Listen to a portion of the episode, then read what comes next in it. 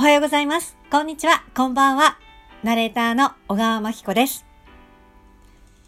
この番組は、小川真彦はなぜプロレスにハマったのか？ということで、はい、あのー、プロレスの何が面白くて楽しいのかっていうのを語っていきます。前回収録をしたのが1月のあの1.4、1.5を見た時だったんで、2ヶ月、3ヶ月ぶりぐらいですかね。ちょっと久々の収録になるんですけれども、今回は、まあ、あの、小池都知事の、まあ、週末の、ね、外出の自粛要請っていうのも出て、まあ、それを受けて、ラジオトークの、あの、運営さんが、音声配信ね、その家にいらっしゃる方々に向けて、こう、音声配信、ラジオトークによって、ちょっとでも楽しんでもらえたら嬉しいなっていうのとあとやっぱりあのトーカーさんその語ってる人ね。トーカーさんもやっぱあの家にこもると誰ともお話をしなくなるっていうのって結構精神衛生上良くないらしくってこうは誰かとお話をする、まあ、それによってエアというかね実際にこう直接ではないけれども誰かとこうつながっているっていう認識を持つことで精神衛生上にもいいらしくて。あのー、5日間金金曜日から 5, 5日間あの配信していきましょうっていう呼びかけをしてくれてたのでじゃあそれに乗っかろうかなと思って。はい。5日間配信します。つうわけでですね、あの、お題として音声配信を始めたきっかけは何ですかっていうお題があるんですけど、私は、まあこれ前にも語ったんですけど、えっ、ー、と、音声配信を始めたきっかけは、ラジオトークの社長の井上香織さんが、えー、ニュースピックスっていうネットの、あのー、番組、テレビの番、ネットの動画のニュース番組なんですけど、ニュース番組？違うな。なんだろう、あの、情報番組に出てて、すごいなんかいっぱい面白い人、ね、すごい人たちがあのゲストでいらしててあの新日本プロレスもあの社長メイ社長がニュースピックス出てましたね。うん、あのまあそれぐらい結構なんか結構な論客の方々が集まるんですけどその時は音声配信について語るっていうやつなの特集で私ナレーターなんであのやっぱり音声配信ってすごくこの今後の業界どうなっていくのかっていうところをを、あの、まあ、論客たちが集まって、こう、話すっていう番組だったんで、やりたいな、あの、それを聞きたいなと思って、えっ、ー、と、その番組の、あのー、観覧をしたんですよ。うん。そう、私、いあの一番前に座ってて、あの、プロレスファンなんで、こうなんか、やっぱり、一番最前列って燃えるんですよね。最前列に行きたいと思って。最前列で、あのー、番組を、あのー、見てたら結構映ってましたね、テレビ。まあ、それはいいんだけど、そうじゃなくて。えっと、で、そう、あのー、見てたら、えっ、と、井上さんがね、その、えっ、と、ラジオトークの、まあ、代表として、社長として、えっ、と、音声配信について語ってて、でもすごいなんか熱く語ってて、そのラジオラジオ、まあ、そのネットラジオが何が面白いのかどういうところがすごいのかっていうことをめちゃくちゃ語っててなんかあのねねあの音声すごい覚えてるのがなんか音声だけっていうのは、まあ、動画よりもなんていうか声によってこうこう声によってこう、なんていうのかな、ファン、ファンというか、声を、あのに愛着を持って聞いてくださるっ。てか、音声で聞いてくださる方々っていうのは、その人に対して、とってもなんかこう、なんていうのかな。その人の、なんか、こう、深いファンになってくれるって、うん、なんかカリスマになるみたいなことをおっしゃってて、なるほどなって思ったんですよね。なんか、ラジオ番組のパーソナリティさんって、なんか私もすごい、あのー、ラジオ番組好きでよく聞いてたんですけど、その、DJ というか、語り手に対して、語り手？うん。に対してのなんか気持ちって、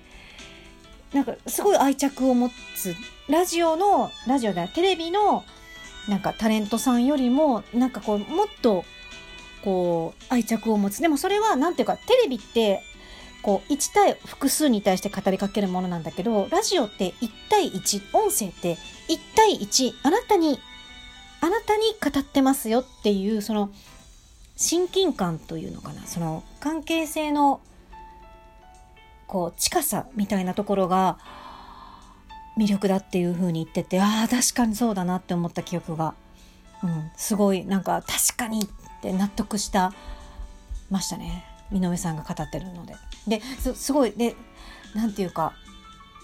その音声配コンテンツの将来性に対してものすごい熱く語っててで何人かいる論客の中で井上さんだけ女性だったっていうのもあってしかも若くて可愛くて。でもなんかちょっとマニアックっぽい。なんだろう語弊があったあれだけどちょっとオタクっぽいところ も私もオタクだからなんか親近感持ってでなんかそのなんか井上さんの熱量とあと私ナレーターのあのお友達でコウコちゃんっていうお友達がいるんですけどコウコちゃんがあのチープトリックあのバンドね洋楽のバンドのチープトリックが好きでそのチープトリックとか今80年代の80年代90年代の洋楽がすごい好きでそのことを語っている番組をラジオトークですやっててすごい面白いですよって言ってたんでココちゃんと、まあ、井上香織さんがきっかけでそうあのー、ラジオトークを始めましたね。うん、そのお二人の影響ですね。うん、まあ、あとは、まあ、私はナレーターなんで、その声を、な声で皆さんを楽しませたいっていう、あのー、職業なので、うん、皆さんを楽しませたいのでやっているので、はい、あのー、その声を活かせるコンテンツっていうのも大きいですね。コンテンツっていうのが大きいですね、まず。はい。まあ、この音声配信を始めたきっかけを語るのであれば、じゃあ、プロレスにハマったきっかけは何だったんだっていうところをこう関連づけてお話をしていこうと思うんですけれども、えっと、まあ、えっ、と、えっ、と、プロレスにハマったきっかけって一回語ってるんですけど、まあ、それはその、棚橋宏さんの、棚橋宏はなぜ新日本プロレスにハマったの、えっ、ー、と、ハマったのかじゃない。棚橋宏はなぜ新日本プロレスを変えることができたのかっていう本を私は読んで、え、ー、と、プロレスを見に行ってみようかなって思ったのがきっかけっていうふうにお話をしたんですけど、なので、そこじゃなくて、じゃあ、まあ、それはまあ見に行き始めたきっかけなんですけど、そっからさらにここまでプロレスが生きがいっていうところまで、ここまでハマったのは何がきっかけなのかっていうのは、やっぱり推し選手だと思いますね。そう、棚橋、私は棚橋選手推しなんですけど、もう一貫してですね、最初から一貫して棚橋推しなんですけど、棚橋さん、さん、棚橋さんっていう推し選手がいなかったら、ここまでハマることはなかったなって思いますね。で、なんでじゃあ棚橋選手にハマったのかって、そう、まず、人柄ですかね。すごい、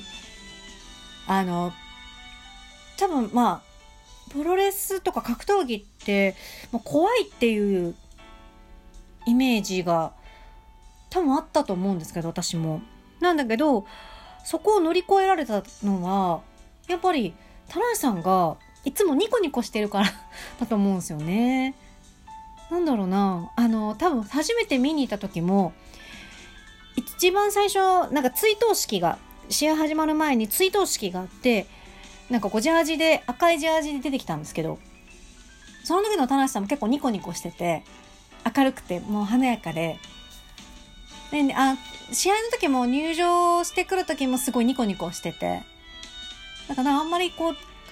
怖いっていうイメージを持たずに済んだっていうのもまず大きくて、で、あと、すごいなんか、懐が深い人で、なんか何でもね、こう、ドーンって、何でもこうなんか受け止めてくれる感じ？とかなんか、あと、こう、ぶれない。人間だからまあ多分ねブレる時もあるんだろうけどブレない。強い。あとねあすねあの名前をね名前？うん名前を覚えててくれたのもでかいですね。サイン会に行った時にこう自分の名前を書いたんですよね。小川真紀子。なんか名前を書いてくださいって言われて名前を書いたらそれにもうファンになってほんと数ヶ月だったんですけど、まあ、それファンになってから、まあ、ツイッターで私本名で小川真紀子っていう本名でツイッターやってるんで本そのツイッターを読んでてくれてサイン会の時にその名前を見てあれ？ツイッターでっ言ってくれたんですよね。私に興味を持ってくれた、このプロレス界の大スターが、私を、あのことを知っているっていうのに、ふわーふわーって思って、それもでかかったですね。棚橋が私に興味を持ってくれた、持ってくれているっていうのが、すっごい嬉しかったなっていう、その衝撃もでかかったですね。なんで、やっぱなんか、何かを始めるきっかけとか、何かにハマるきっかけって、やっぱり人が大きいなって思います。はい。これでちょっと最初のお題と関連付けられたぞ。はい。なんで、で、もう本当に私はね、棚橋欲しいなってよかったなっていうのは、そう、あとね、なんか全国に棚橋ファンのネットワークがあって、なんか北海道から大阪、仙台、高松、いろんなところに棚橋ファンがいて、試合を観戦するたびにそういう人たちと会って、なんか交流を深めたりとかね、もうすごい楽しいなって思います。はい。まあ、そんな感じで、今回はおしまいです。またね。